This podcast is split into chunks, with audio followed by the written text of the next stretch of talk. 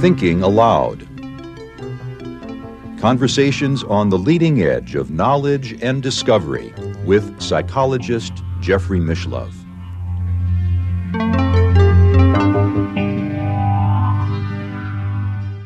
Hello and welcome. I'm Jeffrey Mishlove. Today we'll be examining esoteric mysticism in Islamic Iran. With me is Jason Reza Jorjani, who is the author of Prometheus and Atlas, World State of Emergency, Lovers of Sophia, Novel Folklore, and also Iranian Leviathan. Welcome, Jason. Pleasure to be with you, Jeffrey.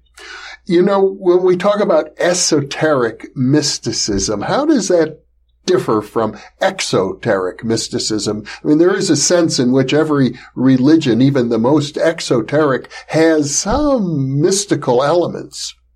Well, I think it's a question of a tension between the facade of religious law and uh, the hidden or occult dimension of a religion that might um, be seen as abrogating that religious law. So in an Islamic context, there are two concepts, uh, zahir or the exoteric facade and batin or the esoteric essence.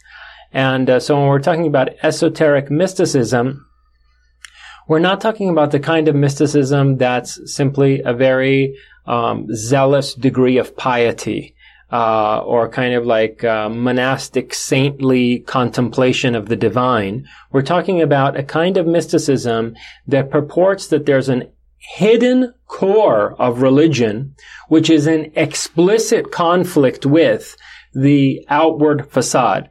And that should that batin, should that esoteric core be understood, it will actually nullify the zahir or the exoteric facade. Mm-hmm. So that's pretty extreme. It is, and it is characteristic of the entire esoteric uh, tradition in Iran after the Islamic conquest. Mm-hmm. Well, at, at the time of the Islamic conquest, uh, or shortly thereafter, you had the division of Islam into the uh, Sunni and the Shiite branches, and uh, Iran became, I, I gather, in some sense, a center of Shiite Islam. It ultimately did although you have Sufi orders uh, whose um, esotericism is identical to what later becomes Shiite esotericism. When it comes to the, the more radical Sufi orders that are nominally Sunni, their theology doesn't differ all that much from the esoteric Shiite groups. What's important is that they are Iranian. Mm-hmm. And so Iranian Islam in general uh, tends to have this distinction between the esoteric and the exoteric. Okay. Well, when the um, after the Islamic conquest, there was a, a caliphate uh, that was established, and initially, I guess it'd be fair to say, Iran was under Sunni Islamic rule. That's right. Um, until about uh, the 800s, when you had a rebel movement in the mountains of Azerbaijan. And this was led by initially a man named Javedan. And uh, brought uh, a, a, fellow into his um, into his estate who was born with the name Hassan and later adopts the name Babak. Uh, so this fellow was a Shiite, and um, he uh, he winds up working in Javedan's estate, becomes so close to Javedan that uh, although Javedan has his own son, he makes Babak the inheritor of his estate. And after Javedan is killed in a, in a battle in the snowy mountains of Azerbaijan, Babak goes on to marry Javedan's widow. And uh, this this group of um, Neo Mazdakites, really a, a, group of people who are continuing the Mazdakite esoteric movement, they believe in a form of reincarnation where reincarnation and possession are not uh, really clearly distinguished from one another. Mm-hmm. And in fact, uh, you know, as you know from your own research and, and other discussions you've had with people in the field of parapsychology, uh, Ian Stevenson's research on reincarnation features many cases where it's not very clear what counts as possession versus what counts as reincarnation. So Javedan's widow claimed that after Javedan was killed, uh, Babak was possessed by his spirit. And um, he raises this army that he calls Sepah Javedan, could, which could be understood as the army of Javedan, or it could be understood as the immortal army, Javedan meaning immortal, or the immortal guard, the name of the old Achaemenid elite guard. And uh, Babak uses this uh, Sepah Javedan to wage a campaign of resistance against the caliphate in a large swath of territory that includes all of Iranian Azerbaijan and the region around the uh, Caspian Sea. He develops a, a close diplomatic rapport with the relatively independent principalities around the Caspian Sea. And uh, wages a ferocious campaign of resistance against the um, the Arabian Caliphate. Mm-hmm. Now, uh, the Mazdakites that we had discussed in a previous interview was an esoteric order that had been uh, severely persecuted by the uh, previous uh, regime. Yes, this uh, resistance movement is called the Khurramdin um, or Khorramdinan. And some people suggest that it's named after Mazdak's widow, that when the Mazdakites in the late Sasanian period were persecuted and their leadership was executed, that Mazdak's widow, a woman by the name Khorramia, took the movement underground. Mm-hmm. And the Khorramdinan, Javedan's movement, the movement that Babak inherits and and uh, becomes a military leader of, are referred to as the Khorramdinan or Khorramis.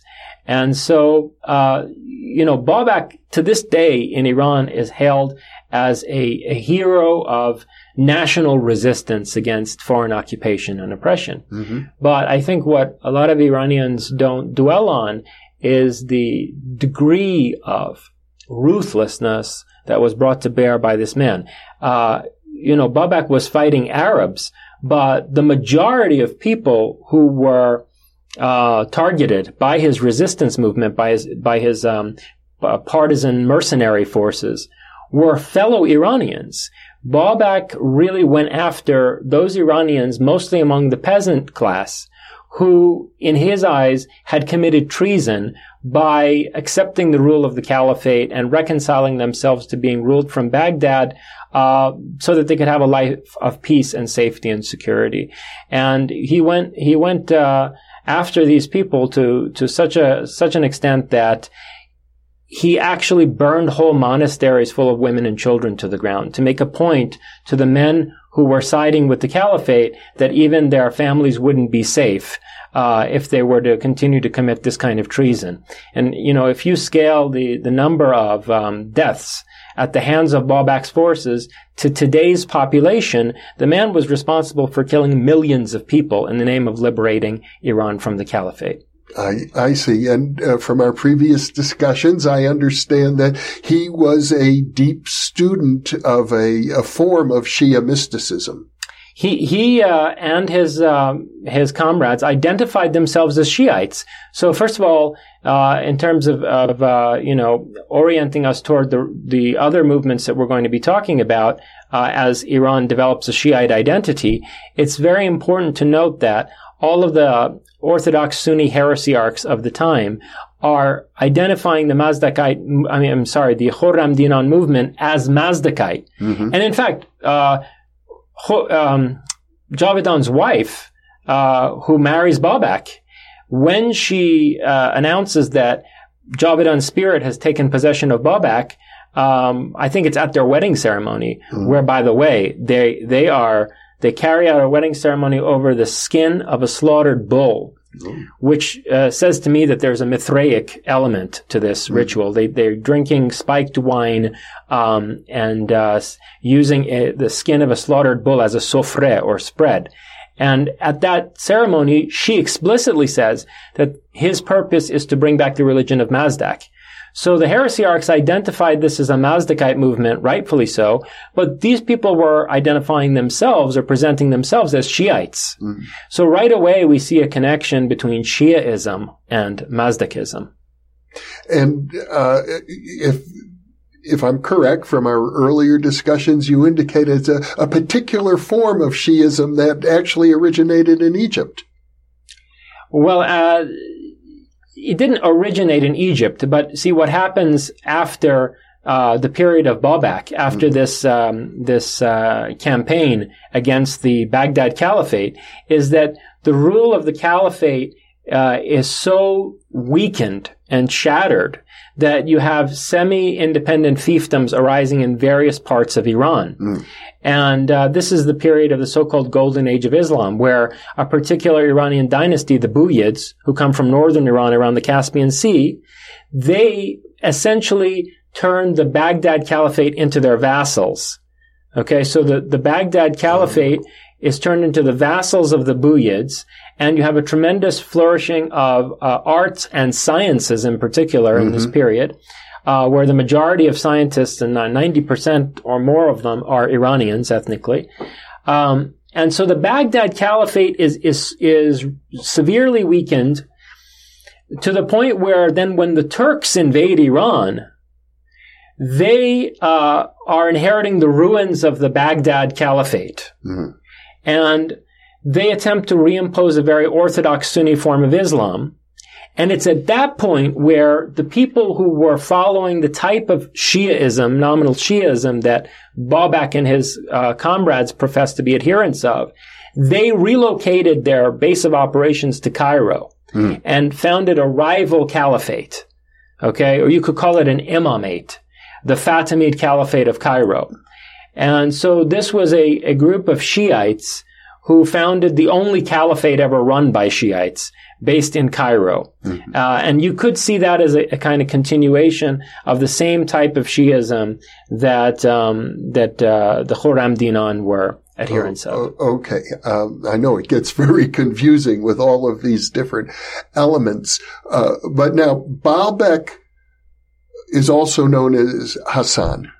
So Babak, uh, you know, was born with the name Hassan, which is interesting because the next great leader of this movement is a man named Hassan, mm. uh, Hassan Sabah.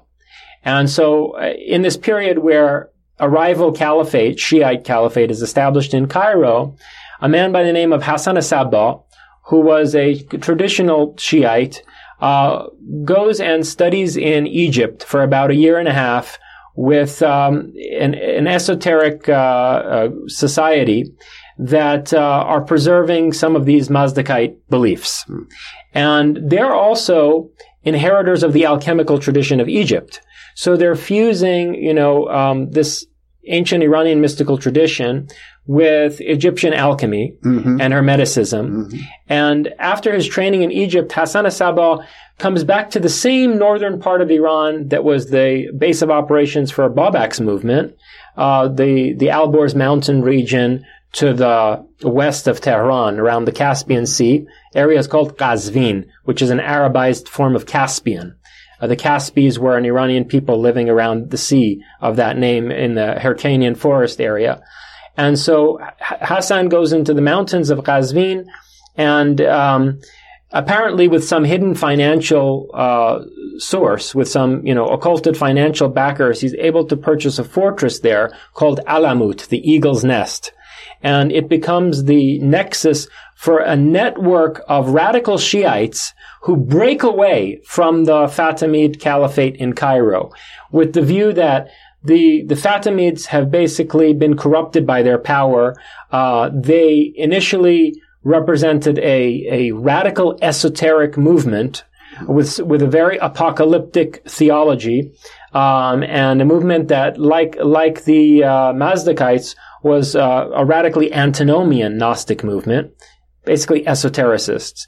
And by governing a caliphate rather successfully, they have sort of, um, uh, accommodated themselves to uh, more pragmatic uh, politicking. Mm. And so these radical Shiites led by Hassan Sabah in uh, the, the uh, Alborz Mountains, they break away from the Fatimids and they establish uh, an order of radical Shiites that comes to be known as the Assassins.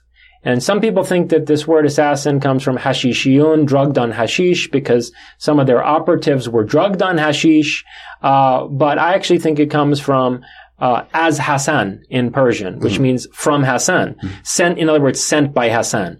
And so Hassan would send these operatives into uh, the court of the, the Caliphate, um, and uh, and other uh, against other enemies to infiltrate them for periods of you know ten or twenty years before they would receive a, a secret signal to carry out an assassination. Mm-hmm. So they were deeply embedded double or triple agents mm-hmm. uh, known as assassins. And so what we have here is a fusion of a, a very radical political organization with uh, esoteric mysticism. Yes, and uh, the motto of, of the Order of Assassins was "Nothing is true, everything is permitted," and uh, this has uh, several layers of, of meaning.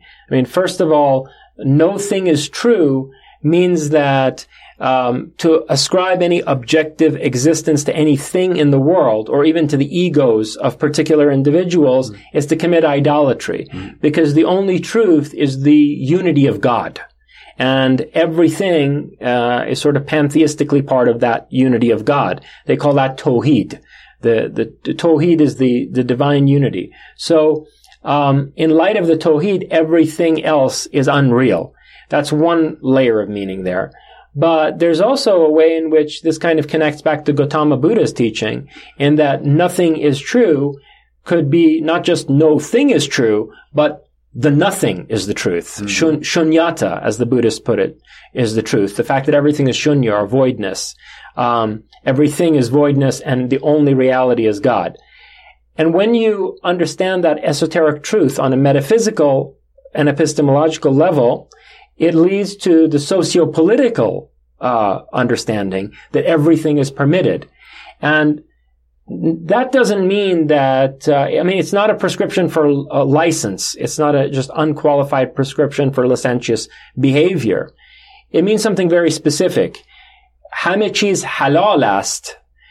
Everything is halal or kosher, to put it in Jewish terms, uh, means that there aren't, there aren't, um, uh, you know, legitimate categories of, of justice and injustice or truth and falsity or good and evil that underlie uh, the political prescriptions of one or another sovereign authority. That, uh, you know, in, in socio-political life, it's not a question of what is good or what is evil or, um, you know, that laws are preventing you from committing injustice and that the sovereign is an enforcer of justice. Rather, the way that a state is governed is, is by prescribing certain things as permitted and other things as forbidden. In other words, when you understand the divine unity as the only reality, you also recognize that all political power is coercion and that all laws are ultimately based on arbitrary force. Mm-hmm which I suppose would be a very good ideology for assassins. It's a good ideology for for for the ultimate freedom fighter, mm. uh, which I think these people were. They were they were free spirited people who were attempting to resist a highly centralized and uh, hierarchical um, authority in terms of the caliphate, but you know, in resisting that authority, they also created an extremely uh, authoritarian hierarchy of their own. So there's a there's a, a certain paradox in the order of assassins where Hassan Sabbah was basically deified. Um, he and his successors were referred to as an imam, which in Shiite terminology is uh, certainly in the, the, radical Shiite terminology that they're working with, is at least a successor to the Prophet, if not higher than the Prophet. Mm-hmm. Some of these radical Shiites put the line of Imams higher than the line of Prophets. And um, these Shiites in particular, the, the Order of Assassins, claimed that the first of the Imams wasn't Ali, it was Salman, Salman of Farsi, Salman the Persian, and they put him on a station higher even than Muhammad. So Hassan was seen as a continuation of this line, and he was almost deified, and he was in command of a, a, a very uh, uh, hierarchical um, uh, political organization mm-hmm. with a network extending all throughout Iran, uh, based around these fortresses built in the mountains. Mm-hmm. I suppose it's useful to mention with regard to Salman, the Persian, uh, that we have a previous interview, I can link to it, uh, in which you discuss his role in the formation of, of Islam. And it, it, it, seems to be a very important and strategic role. Yes, the assassins seem to be in possession of secret knowledge that Salman was the originator of Islam and really the initiator of Muhammad. Mm-hmm. Uh, so they were preserving the esoteric uh, truth of Islam. Uh, and so they claimed that um, consistent with the Mazdakite teaching that religions have an exoteric facade and an esoteric core, and that at the apocalypse, at the end of time, the esoteric core would be publicly revealed. So there would be no need for dissimulation anymore. There would be no need for taghier or dissimulation, where those who are in possession of the esoteric truth have to pretend to be orthodox believers in a certain religious law.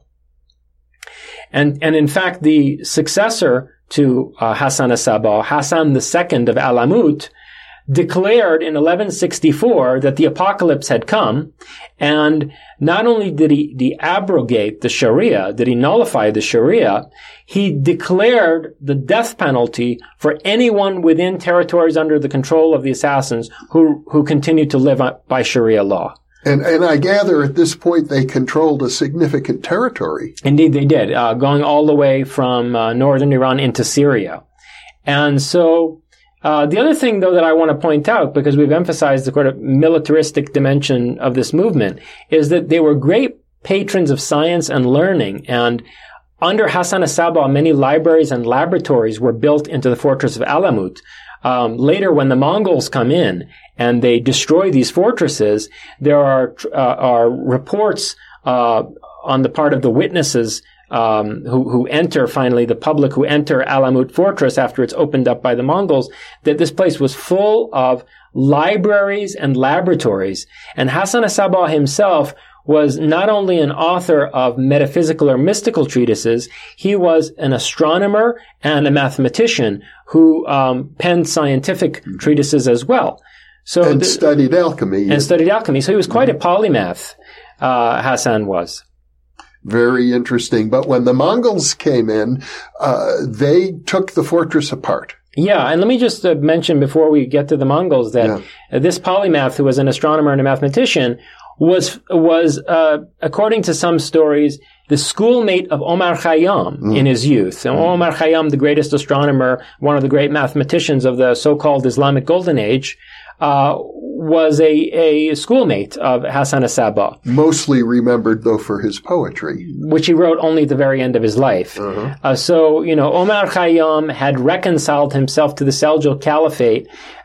There were actually three schoolmates Hassan Sabah, Omar Khayyam, and Nizam ul Mulk, the Iranian prime minister of the Turkic Seljuk mm-hmm. Caliphate. Mm-hmm. And so uh, Nizam al-Mulk, the, the Iranian prime minister of the Seljuk Caliphate, was in the crosshairs of the Order of Assassins, and he was ultimately assassinated. Hmm. Uh, and so, you know, here you have these three guys. One of them is on the take from the Caliphate. He's having his scientific research subsidized by Nizam al-Mulk. Nizam al-Mulk himself is the prime minister of the Seljuk Caliphate, and Hassan as-Sabah is targeting this caliphate hmm. and ultimately assassinates the prime minister. Be- because the Order of Assassins uh, opposed the Sunni caliphate, uh, which had now been sort of taken over from the Arabs by the Turks. I think that, like the, the movement of Babak before them, they believed that Islam had been misappropriated, that Islam had some esoteric purpose that had been perverted by the Arabian Caliphate. And they were trying to uh, basically get back onto the original program. Mm-hmm. And so, uh, you know, it, judging by what the assassins were preaching, the original program had to do with uh, understanding the, uh, the, the secret truth of the divine unity and uh, creating a form of, of society and a political order that reflected that. Um, so, and you know, they they they also have certain beliefs. The assassins also have certain beliefs that you find in the Mazdakite movement, and that from an uh, Orthodox Islamic standpoint are totally heretical. For example, reincarnation. What you you have is are these very um, I'm going to call them cosmopolitan for lack of a better word free thinkers they're interested in, in the Mazdakite uh, heresies uh, also involved if I remember correctly free love and uh, lack of private property and uh, very I don't know communal living I guess. Uh, opposed to the strictly authoritarian caliphates, whether they're Arab or Turk or well, Mongol. Yes, well, you characterize them as cosmopolitan. I would, I would say humanist. Mm-hmm. Uh, and another very important point about the the Order of Assassins is that they believed that the human being was um, the culmination of the cosmic creation and the, the purpose for the sake of which the universe had been brought into being. And they, they did have a a cosmopolitan perspective in the true sense of the word, in that they they literally claim that the Ismaili or or you know esoteric Shiite elite were an elite of the entire universe. This is the language they use. They said that the Ismailis are the elite of the universe, and they uh, recognized all sources and traditions of wisdom, including, by the way, uh, Judaism. This is another period in Iran's history where the Jews enjoyed the protection of the Ismaili Shiites, mm-hmm. uh, whose most extreme form are the Order of Assassins. I know you wanted to mention the three levels of humanity? Yeah. So you know the elite uh, who consider themselves the elite of the universe. Mm-hmm. They're the people who um, can understand the esoteric truth even without the guidance of an imam. Mm. And then there are, are two lower rungs uh, of of uh, humanity in terms of the evolution of consciousness, or, uh, you know the cultivation of of wisdom. And the one underneath that are people who are inclined toward um, seeking the truth. They are capable of mystical insight, but only under the guidance of an imam and within the context of an institutional structure. And then finally, uh, the bottom rung, you have people who really need uh, orthodox religious law in order to be able to live their lives, or they live their lives in a uh, in a way that's very rigorously ruled by reason. And it's a very interesting equivalence, if, if you ask me, to, to put the need for religious dogmatism on a level with this kind of dogmatic rationalism. Mm-hmm. So yes, you had you had a, an ultra humanism at the core of this uh, movement, but at the same time a recognition of three different grades of human being, which is something you see going all the way back to the Pythagorean order, mm-hmm. which of course you know Pythagoras studied for a dozen years with the Magi in the capital of the ancient Persian Empire. So, uh, yes, underneath all of this, uh, uh, I'm going to call it modern uh, for, because it was modern in its time. The, these uh, Islamic forms of mysticism, but behind it all, we still see the earlier uh, Mazdakite, Manichaean heresies, and the Magi.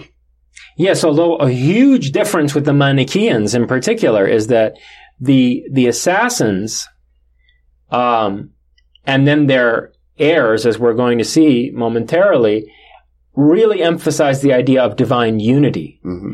Uh, and so, you know, they're the furthest thing from, from metaphysical dualists mm-hmm. imaginable.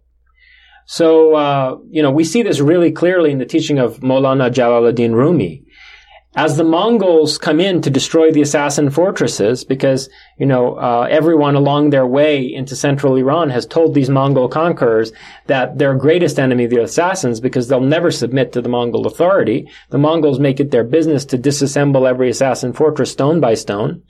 Uh, and as the Mongols are conquering Iran, this man by the name of Jalaluddin uh, Balkhi, who was born in Balkh in present-day Afghanistan, which until 150 years ago was eastern Iran, he and his family keep fleeing to the west to get away from the Mongols.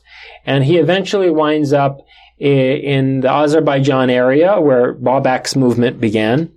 And um, he meets a, a, man called Shams from Tabriz. And it's believed by the Ismailis today uh, by the same type of Shiites who formed the Order of Assassins. It's believed by the Ismailis today that Shams of Tabriz was a surviving assassin initiate mm-hmm. or assassin master. And uh, he initiates um, a young Rumi who at that time had been a Sunni jurist, who already had penned, you know, some some theological and, and juridical uh, works up to that time, and he kind of, you know, loses his mind. Uh, he he uh, he goes mad, as he puts it. Shams blows his mind by initiating him into certain esoteric mysteries. And um, you see in Rumi's uh, vast corpus of poetry, particularly the Masnavi, which is referred to as the Quran in the Persian language. Uh, you see in the Masnavi of Rumi ideas that are identical with those of the Order of Assassins. hmm And what are those ideas? So there's the idea of the unity of God, the Tawheed or unity of God, being beyond all the seemingly apparent, uh, seemingly contradictory qualities in, in this world of phenomena. Mm-hmm. Meaning that everything that we tend to, uh, attribute to evil or uh, consider polluted or impure or corrupt is as much a part of God uh, as everything that we consider good and pure. And the unity of God, God's inner essence, is beyond all of these apparently contradictory qualities. That's one idea, that divine unity. Uh, then you have a a transcendence of metaphysical dualism, where Rumi talks about uh, how the two worlds ought to be recognized as one, namely the spirit world and the material world. And he has this idea that you know saints, highly accomplished people, will have their physical bodies just transmuted into spirit, kind of like you know Obi Wan Kenobi and the Jedi um, dematerializing, or rather uh, turning into specters. You know, um, having their their physical bodies transmuted into specters. Then uh, you have also the idea that um, the human being is the summa of all creation, and that everything else exists for the sake of man. Uh, all other beings have couldn't exist but for humanity, which is similar to German idealism. In other, in other words, were there not a human consciousness to perceive things, there wouldn't be any things in the world. Um, and all the things that have come into being are sort of stage setting for the creation of man. And God requires the creation of man in order to express his own essence. It's something of a precursor to Renaissance humanism. Absolutely. As, absolutely. It's, it's ultra humanistic and, and anthropocentric. Uh, and yet, so you see that idea in the Order of Assassins. And Rumi, exactly like the Assassins, doesn't take that uh, humanism to mean that all people are equal. He also, like the assassins, distinguishes three different grades of human being based on their inclination either toward materialism or toward enlightenment.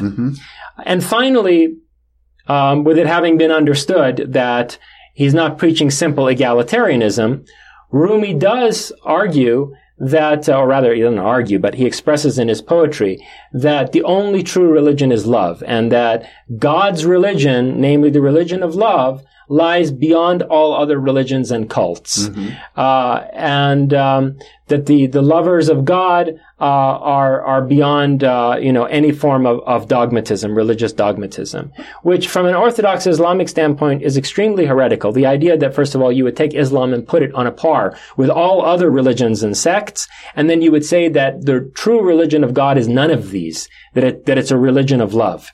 Uh, so that's um, you know uh, those are five different ideas Yeah. that you find in, in the poetry of Rumi that are all uh, fundamental principles of the Order of Assassins, which lends credence to the idea that he was initiated by Shams.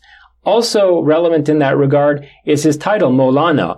Rumi goes on to found a Sufi order uh, in uh, in eastern Anatolia called the Mevlevi order. Mevlevi comes, it's a Turkish pronunciation of the word Molavi, uh, which comes from Molana. Molana, our master, isn't just a general honorific, it was the specific title of an initiate in the order of assassins. So to me, that's another piece of evidence in favor of the idea that although Rumi was nominally a Sunni jurist, he was secretly uh, an adherent of this radical form of Shiism. Mhm. And the Mevlevi dervishes are still active today. Yes, and you know this whirling uh, dance that the Sufis perform. Some people believe goes back to uh, an Iranian Sufi in what is today southern Iraq, um, Mansur Hallaj, who famously proclaimed "Ana al-Haq," I am the truth, and would revolve around himself. In other words, he would whirl, mm-hmm. with the idea being that he didn't need to go make a pilgrimage to the Kaaba in Mecca because he himself was the Kaaba.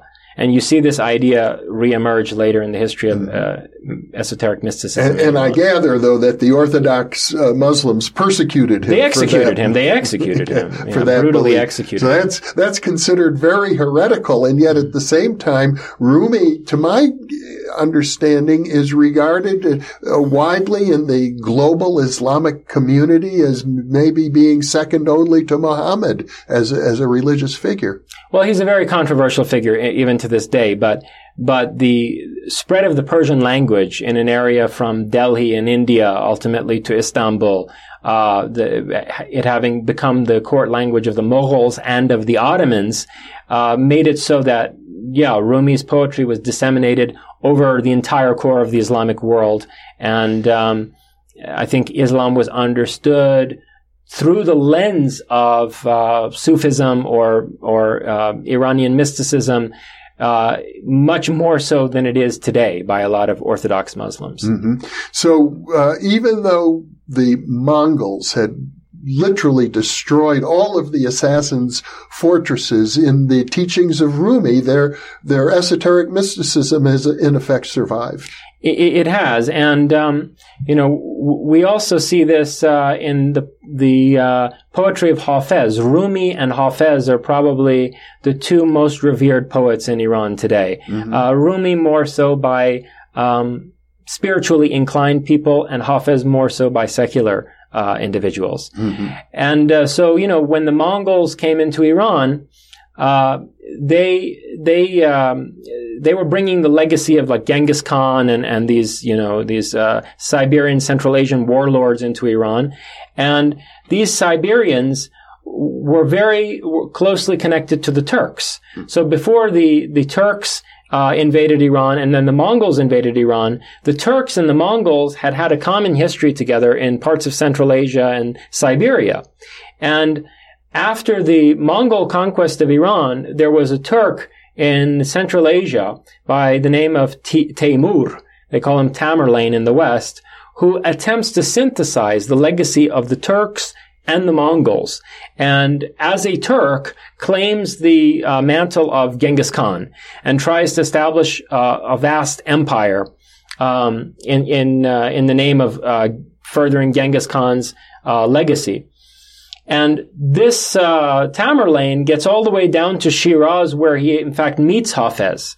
And so, you know, um, Hafez's life is coinciding with a period where you're seeing the final destruction of Iranian culture by people who are uh, sort of, uh, you know, waving the banner of, of the Mongol Khanate. Uh, Tamerlane is regarded as one of the most brutal conquerors in all of history. He created pillars of, of decapitated heads in the various Iranian cities mm-hmm. that he conquered, and and so it's it's really fascinating to see this uh, really subtle humanistic um, religion of love being preached by Rumi and then by Hafez in the midst of all of this brutality. Mm-hmm. It's it's a very interesting uh, enigma or paradox of history to see such a um, humanistic, uh, poetic expression emerge from out of such violence and brutality. How do you account for that? Uh, I think you know it was the last resistance of the Iranian spirit against um, Islamic orthodoxy and against tribal barbarism, which had, had joined hands to oppress the country. And the destruction of the assassins meant the end of any organized political resistance for some time. Mm-hmm. But then we had resistance on the level of the individual free spirit. And Hafez is really, you know, he really epitomizes that human type. Mm-hmm. So. Now, the Mongols uh, assumed the Shiite religion, did they? No, they assumed Sunni. The, they assumed Sunni the, Islam. The more authoritarian, the most authoritarian, legalistic, legalistic, orthodox form of Islam. Because, the same as the Turks had done. Exactly, and uh-huh. which made it so easy for Tamerlane to synthesize these two uh, cultures, uh, because they, the Mongols recognized in that form of Islam an excellent instrument for totalitarian control mm. over this vast empire that they were building. I I see. So. Uh, but okay, so at that point, the resistance to this kind of tyranny becomes something conducted on the level of the individual free spirit. And, mm. you know, Hafez really epitomizes that. In, in Hafez's poetry, you see, uh, the, the type of the, the brigand, the kind of, uh, scandalous, um, uh, rebel, a social rebel raised to the status of a, of a mystical initiate and a, a, kind of seer. So, you know, in the city of Shiraz at the time of Hafez, there was a whole social class who were called Rend, which is where we get in English the word Rand, Rand or Randy. And these people were, uh, like mafioso types who lived by a code of honor. So there was a certain chivalrous quality to them too. And, uh, they, were known as very scandalous people. They're mm-hmm. outrageous or scandalous people who provided protection to wine taverns, brothels, casinos, opium dens, all of the institutions that were prohibited by Orthodox Islam on a kind of neighborhood by neighborhood basis. They provided protection for these institutions and for the people who would frequent them. And, uh, you know, they're seen as, as uh, scoundrels and brigands and rogues. Mm-hmm. Well, Hafez takes this Rand figure, this Rand type, and he synthesizes it with another type known as the Qalandar, who is a, who is a person who's ostracized from society, uh, on account of his unconventional behavior, but as a mystic. This is a, a kind of uh, mystic who uh, f- sort of uh, uh, rejects the conventions of society and who it's believed is singled out by God uh, so that God can exclusively and jealously enjoy the love of this mystic. God uh, brings this Qalandar to act in a socially unconventional fashion to the point where he's he's ostracized and subjected to blame or malamat, uh, so that uh, the the mystic will be drawn closer to God. Mm-hmm. And uh, it's made the, the, point is made that although such a person is outwardly blameworthy, the person uh, is inwardly uh, uh or of a not just a good character but a saintly person. Mm-hmm. So someone who has outwardly scandalous, outrageous behavior in defiance of social convention, but inwardly is really a saintly person. Hafiz takes this type of the Qalandar mystic and he fuses it with the Rend to create a type called Rende Qalandar in his poetry. Uh, and he makes the, the, the further perverse move from, from any orthodox standpoint of claiming that this is the perfect human being. In, in, uh, you know, the Islamic tradition, there is this idea of insan kamel, or the most complete or whole human being. And Hafez claims that it's the Rend Qalandar who is the insan kamel, the most perfect human being. Now, unlike Rumi, Hafez did not found a Sufi order, uh, and yet he had a vast influence. He did. Uh, he didn't found a Sufi order. This type of personality, I think, would never um, have have set himself up as the leader of any institution. Mm-hmm. Uh, but you know, he was very well versed in theology. What's really uh, bizarre about Hafez and what really has to make you wonder what's going on with the whole tradition of Islamic esotericism is that the same man who's raising the type of the, the rend, uh, up to, to, you know, the, the image of the perfect mystic, um, the same man who advocates drunkenness as a way to come closer to God, to lose your ego, mm-hmm. uh, and to um, to transcend the concerns of this world, the same man who advocates drunkenness throughout his poetry and who uh, idolizes feminine beauty to the point where he depicts women as incarnations of God, also spent his days studying, uh, uh, his, his nights rather, studying the Quran and ultimately teaching it. Mm-hmm. Hafez means someone who's memorized the Quran. And his, his actual name was Muhammad, uh, uh, Muhammad, um, uh, Khaja Muhammad uh, Shirazi. And, um, uh, Khaja Muhammad Shamsuddin Shirazi. And he was given the name Hafez because he had memorized not just the Quran, but 14 different lections of the Quran. So in in uh, the earliest copies of the Quran, which were written in Kufic, long vowels are not expressed, and therefore there's a textual ambiguity uh, as to whether a certain word uh, ought to be read as containing long vowels or not, and this can lead to 14 different uh, specific interpretations of what the Quran says. Hafiz had memorized the Quran and taught it, according to some, in all 14 different of his lections. Mm. And throughout uh, his poetry, he repeatedly draws on imagery from the Quran, uh, praises the Quran, and uh, uses, you know, the stories of various Abrahamic prophets like Noah, Moses, uh, Joseph is is fairly popular, and especially Jesus. Uh, he he uses these prophetic figures throughout his poetry. So you have on the one hand a man who is drowned in the Quran, uh, and on the other hand is uh, drowned in the wine bottle. Uh, and who's who's surrounded by women and who's advocating a kind of um, uh, libertine idols, idolization of feminine beauty as a as a contemplation of the divine. Mm-hmm. And all of this is taking place under Mongol rule. Under Mongol rule, and in fact, at one point there was a kind of uh, orthodox uh, uh, local governor um, who took over Shiraz. And uh, Hafez uh, writes against him in his poetry, calls him the cop or the policeman, and praises the the, the end of this uh, this policeman's rule.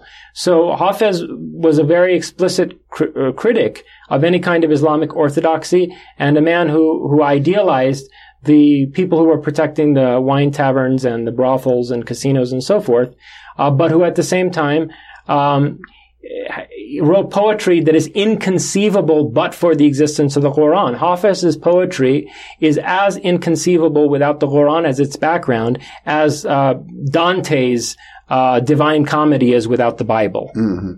So, what's amazing to me is that the state didn't eliminate him. Yeah, and you know, uh, he he showed a lot of backbone in his conversation with Tamerlane. Uh, supposedly, the people who witnessed that were impressed by how uh, unintimidated Hafez was by Tamerlane. I understand that some of the Sufi orders have taken up Hafez's uh, poetry as sort of the basis for for their esoteric mysticism.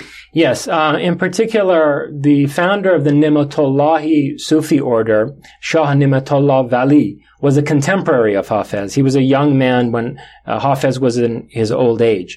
And Hafiz was aware of him and actually didn't think very much of, of, of him. Um, because, uh, you know, in Hafiz's time, uh, a lot of the Sufis were engaged in charlatanry, kind of like the Indian fakirs who would hang around on, you know, street corners and, and claim to be, uh, saints and sages and really just be basically bumming on street corners. Mm-hmm. So, and, and also Hafiz's real problem with the Sufis is that a lot of them were ascetic and Hafez thought that that was uh, conceited, that it was still asceticism or zuhd was a form of egotism. Mm. And, and really to come closer to God, one had to lose oneself in drunkenness and, uh, you know, ecstatic uh, contemplation of beauty. And, you know, you really get a sense in Hafez that the, that the erotic and the sacred are not at all distinct from each other. That, mm. uh, for Hafez, eros and agape are one.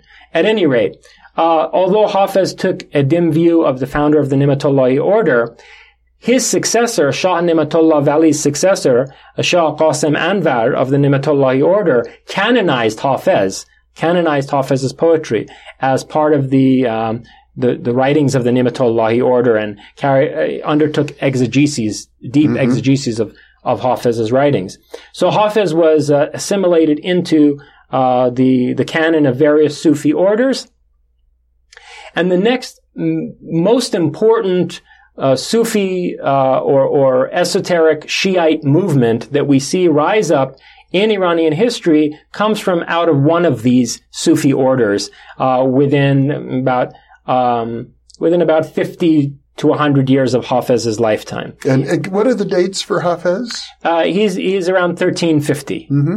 Okay, he's around 1350, and uh, in the late 1400s, in the very late 1400s, you have the rise to prominence of the Safaviya Sufi order, uh, which eventually winds up being led by a young man named Ismail, who's 16 years old when he takes over leadership of the Safaviya Sufi order in the Caucasus Mountains uh, near the coast of the Caspian Sea. Mm-hmm. And this is a, a, Shiite Sufi order. Now, interestingly, originally these people were, were Sunnis. They were Sunni Sufis, but at some point they start identifying themselves as Shia, which just goes to underline the fact that on the esoteric level, there's not a great deal of difference between uh, esoteric or Sufi uh, Sunniism. Mm-hmm um, and esoteric Shiaism. Mm-hmm. What really matters is the distinction between esoteric Iranian Islam mm-hmm. and then uh, exoteric or legalistic Arab Islam. Well, I, it seems to me, just parenthetically, that uh, when it comes to a- any religion, uh, Muslim, Hindu, Jewish, Christian, and so on, so forth, the esoteric uh, individuals uh, of that faith have more in common with each each other than they do with the uh, more orthodox members of their own religious community. And this was a point explicitly made by the assassins when they said that you know we we respect uh, you know all religions and all sources of wisdom. Mm-hmm. Uh, so yeah, they recognize that unity of the esoteric across the exoteric division between various religious uh, belief systems. Mm-hmm. So the Safaviya Sufi order rises up in the late 1400s, um, and it's it's led by this 16 year old Ismail, who hides out for a while in the Hyrcanian forest, uh, the, the forest around the Caspian Sea, which were stronghold of Mazdakites. And, you know, to this day, in that part of Iran around Rasht, uh, you have, you have all kinds of jokes about, you know, Rashti women uh, cuckolding their husbands, and you know these these uh, uh, women around the Caspian uh, in that that forested area who basically go and sleep with whoever they want, and the the agri- agrarian society of that area is very socialistic, mm-hmm. and so there is a survival even to this day of what appear to be Mazdakite beliefs in that area. So one can only imagine that at the time around 1500 where Shah Ismail was hiding out in those forests, he would have been introduced to uh, another source of Mazdakite beliefs besides what had been preserved in his own Sufi order. And, you know, uh, his Sufi order, it's important to point out, uh, on an ethnic level were, were Kurds. Shah Ismail Safavid was an ethnic Kurd. So he comes from that branch of the Iranian family, the, the mm-hmm. Kurdish branch.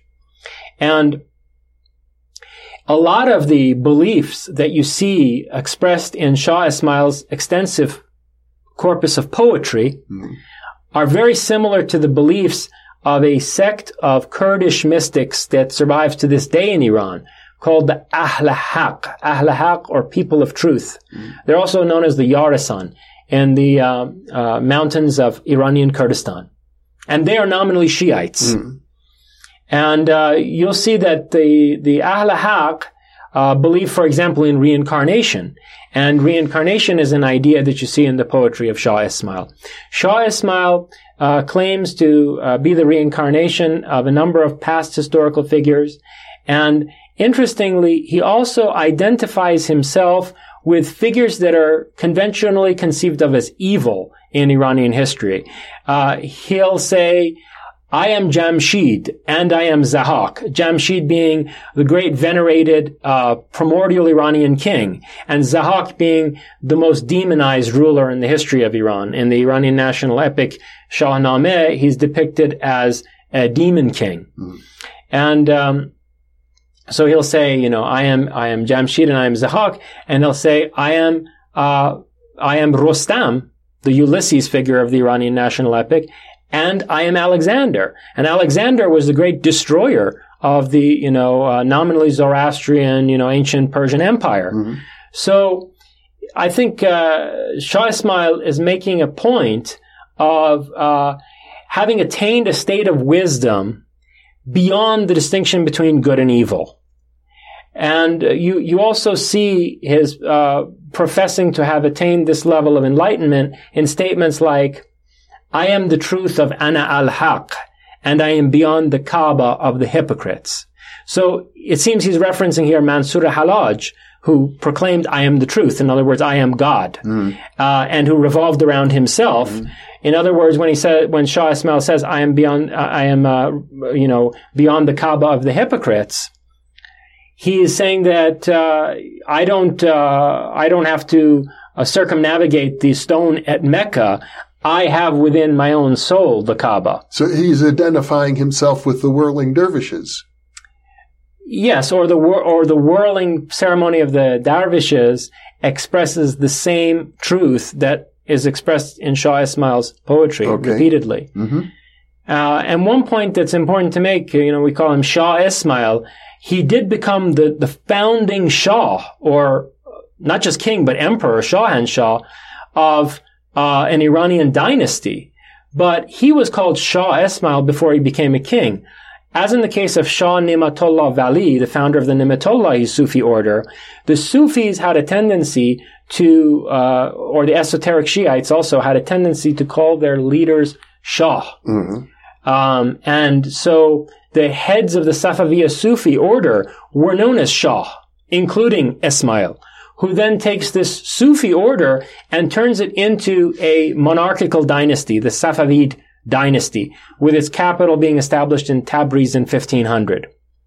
And Ismail uh, uses these Turkic mercenaries known as Qizilbash or redheads uh, to to be able to set up the base of operations for his dynasty, to start to unify Iran around Tabriz as its capital.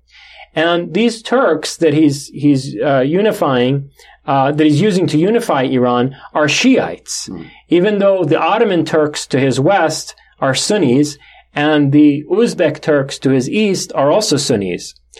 So, Ismail, a- an Iranian, a Kurd, has an aspiration to carve out a cohesive Iranian state. hmm And, uh, you know, although the, the Buyid dynasty had sort of turned the Arabian Caliphate into its vassal for a period of time, in a strict sense, there had been no Iranian state for a period of 800 years prior to this. So from the, the fall of the, you know, uh, Sassanids in 651 AD all the way to 1500 when Ismail is declaring the, the Safavid dynasty with its capital in Tabriz, there hadn't been a distinct Iranian state In other words, they were nominally under the rule of, of the caliphate. of And- various Sunni uh, Muslims. Yes, and there were there were semi-autonomous fiefdoms, and then ultimately this very powerful Buyid fiefdom that was Shiite, but none of them came to the point of uh, recapturing all of Iranian territory and declaring independence from the caliphate and rejecting the caliphate idea as such. Well, Ismail is the first person to do this, um, and so he's viewed in some ways as the founder of, of the modern Iranian state in 1500 Yeah. because uh, from that time on, you know, we have had a, a Shiite Iranian state in one form or another, and that institutionalization of Shiism was key to Safavid's uh, recreation of a, of a cohesive Iranian state, because he looked at these Turks that were in his in his uh, you know uh, mercenary guard, and he saw that they were not ethnically Iranian, but they were Shiite, and a lot of ethnic Iranians were Shiites. But uh, the Turks to the west and to the east of him were Sunnis. So the best way to create a cohesive Iranian identity at that time was not to emphasize being ethnically Iranian because it would exclude the tribal confederation of Turks that helped bring him to power in the first place and whose military force he was reliant upon. Um, so emphasizing Iranian ethnic identity would exclude them. Uh, and uh, and it would include a number of Iranian Sunnis who were still living in territories governed either by the uh, the um, the Turks, the Ottoman Turks to the west, or by the Uzbek Turks to the east.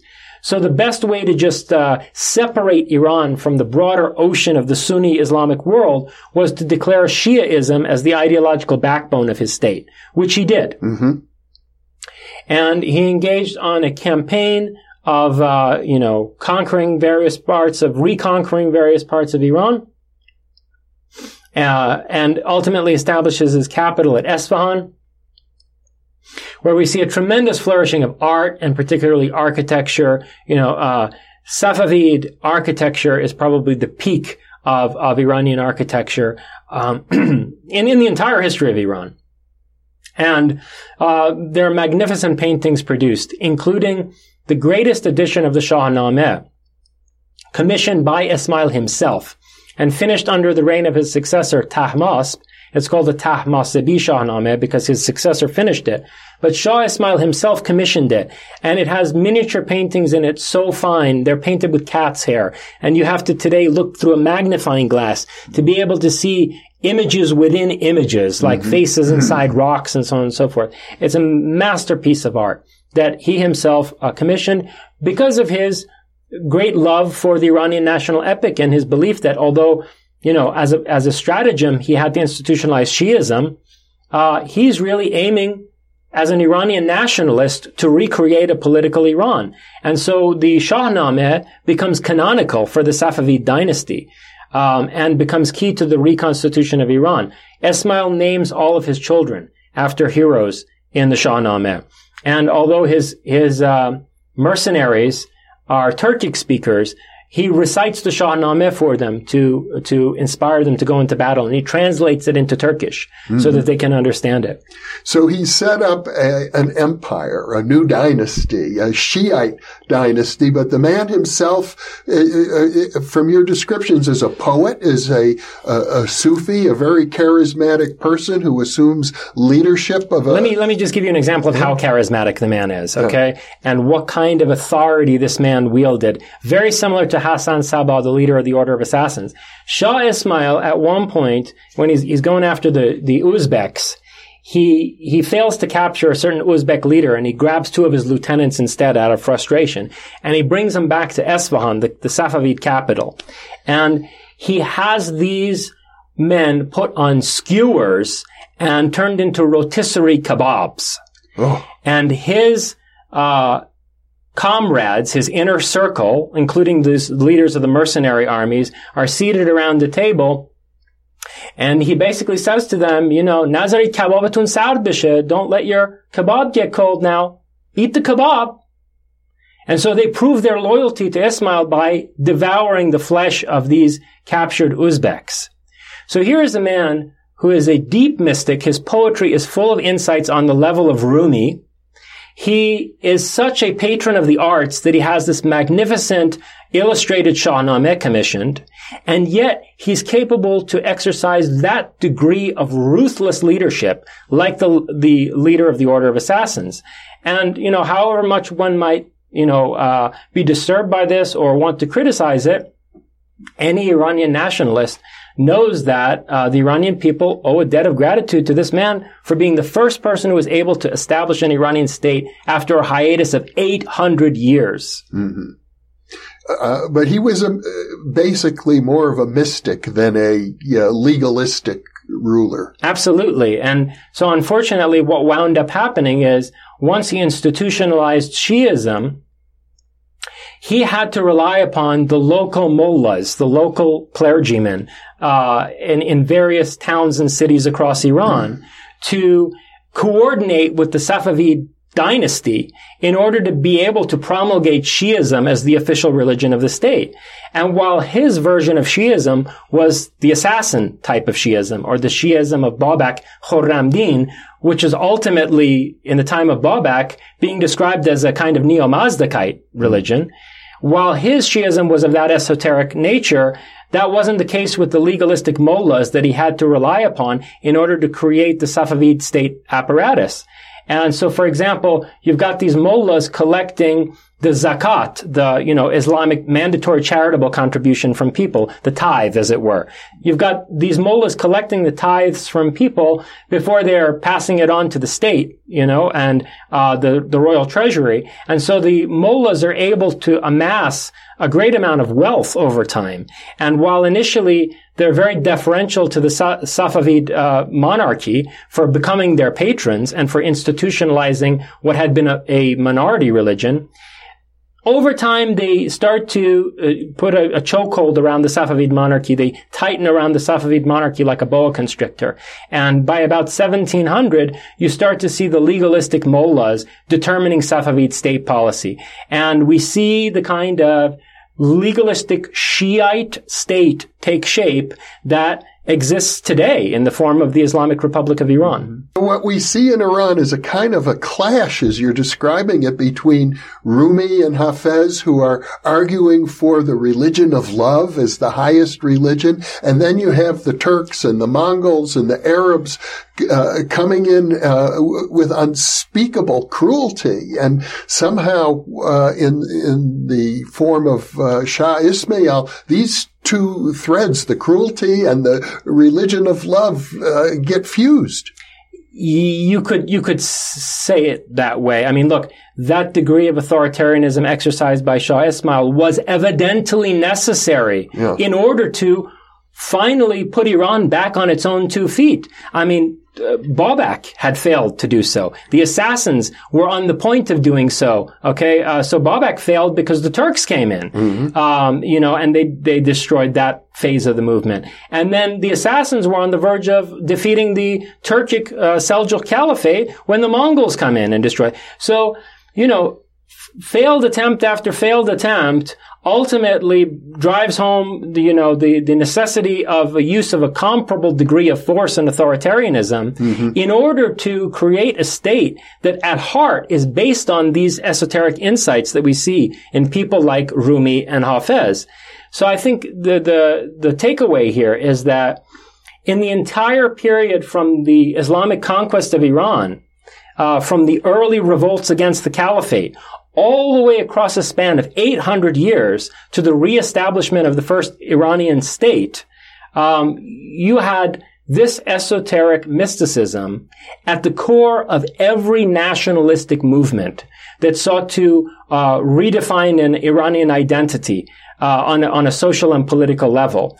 And insofar as Shah Ismail is the founder of uh, the modern Iranian Shiite state, which, you know, changed dynasties over a, a, number of centuries, but which in its basic contours still exists today, the uh, esoteric insights of people like, uh, you know, Rumi and, and, and Hafez and Shah Ismail himself are uh, the uh, sine qua non. They're the that without which this could not have happened. Mm-hmm.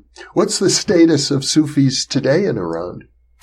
Uh, the Islamic Republic is concerned about the degree of devotion that Sufi followers give the leaders of their orders. And so the Sufi orders are viewed with a great deal of suspicion by the, you know, federal government, by, by I'm sorry, the central government of Iran. Uh, but one thing that happened in the late Safavid period is that uh, as the, the legalistic clergy began to take power, um, this esoteric tradition migrated into the theological seminaries, into the madrasas. So you started to have, instead of uh, Sufism, you started to have Shiite esotericism, Erfan Shi'i, or Shiite gnosis, taught inside of the Shiite theological seminaries themselves.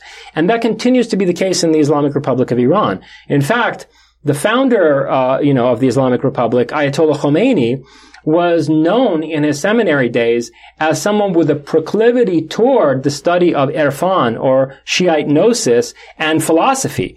Uh, even though, you know, he apparently created a legalistic uh, theocracy, in terms of his personal inclination, he was a, a Gnostic and a student of philosophy, and his favorite poet who he could quote at length from memory was Hafez. Mm. And I understand the uh, the current supreme leader Khamenei uh, was also a philosopher and poet. I don't know about that. Uh, you know, uh, I certainly can't say I've spent any time reading his poetry. I see. But yeah. I think that it's important to recognize that this esoteric mysticism is still alive and well underground in Iran.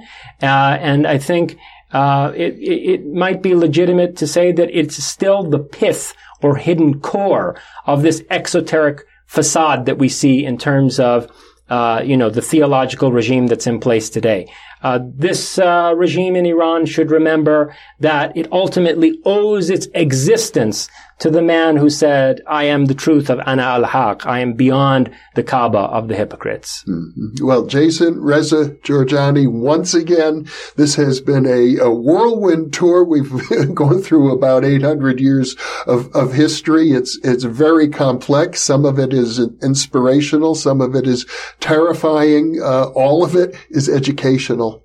Thank, Thank you, Jeffrey. Thank you for the opportunity to tell this story. Thank you for being with me, Jason and thank you for being with us.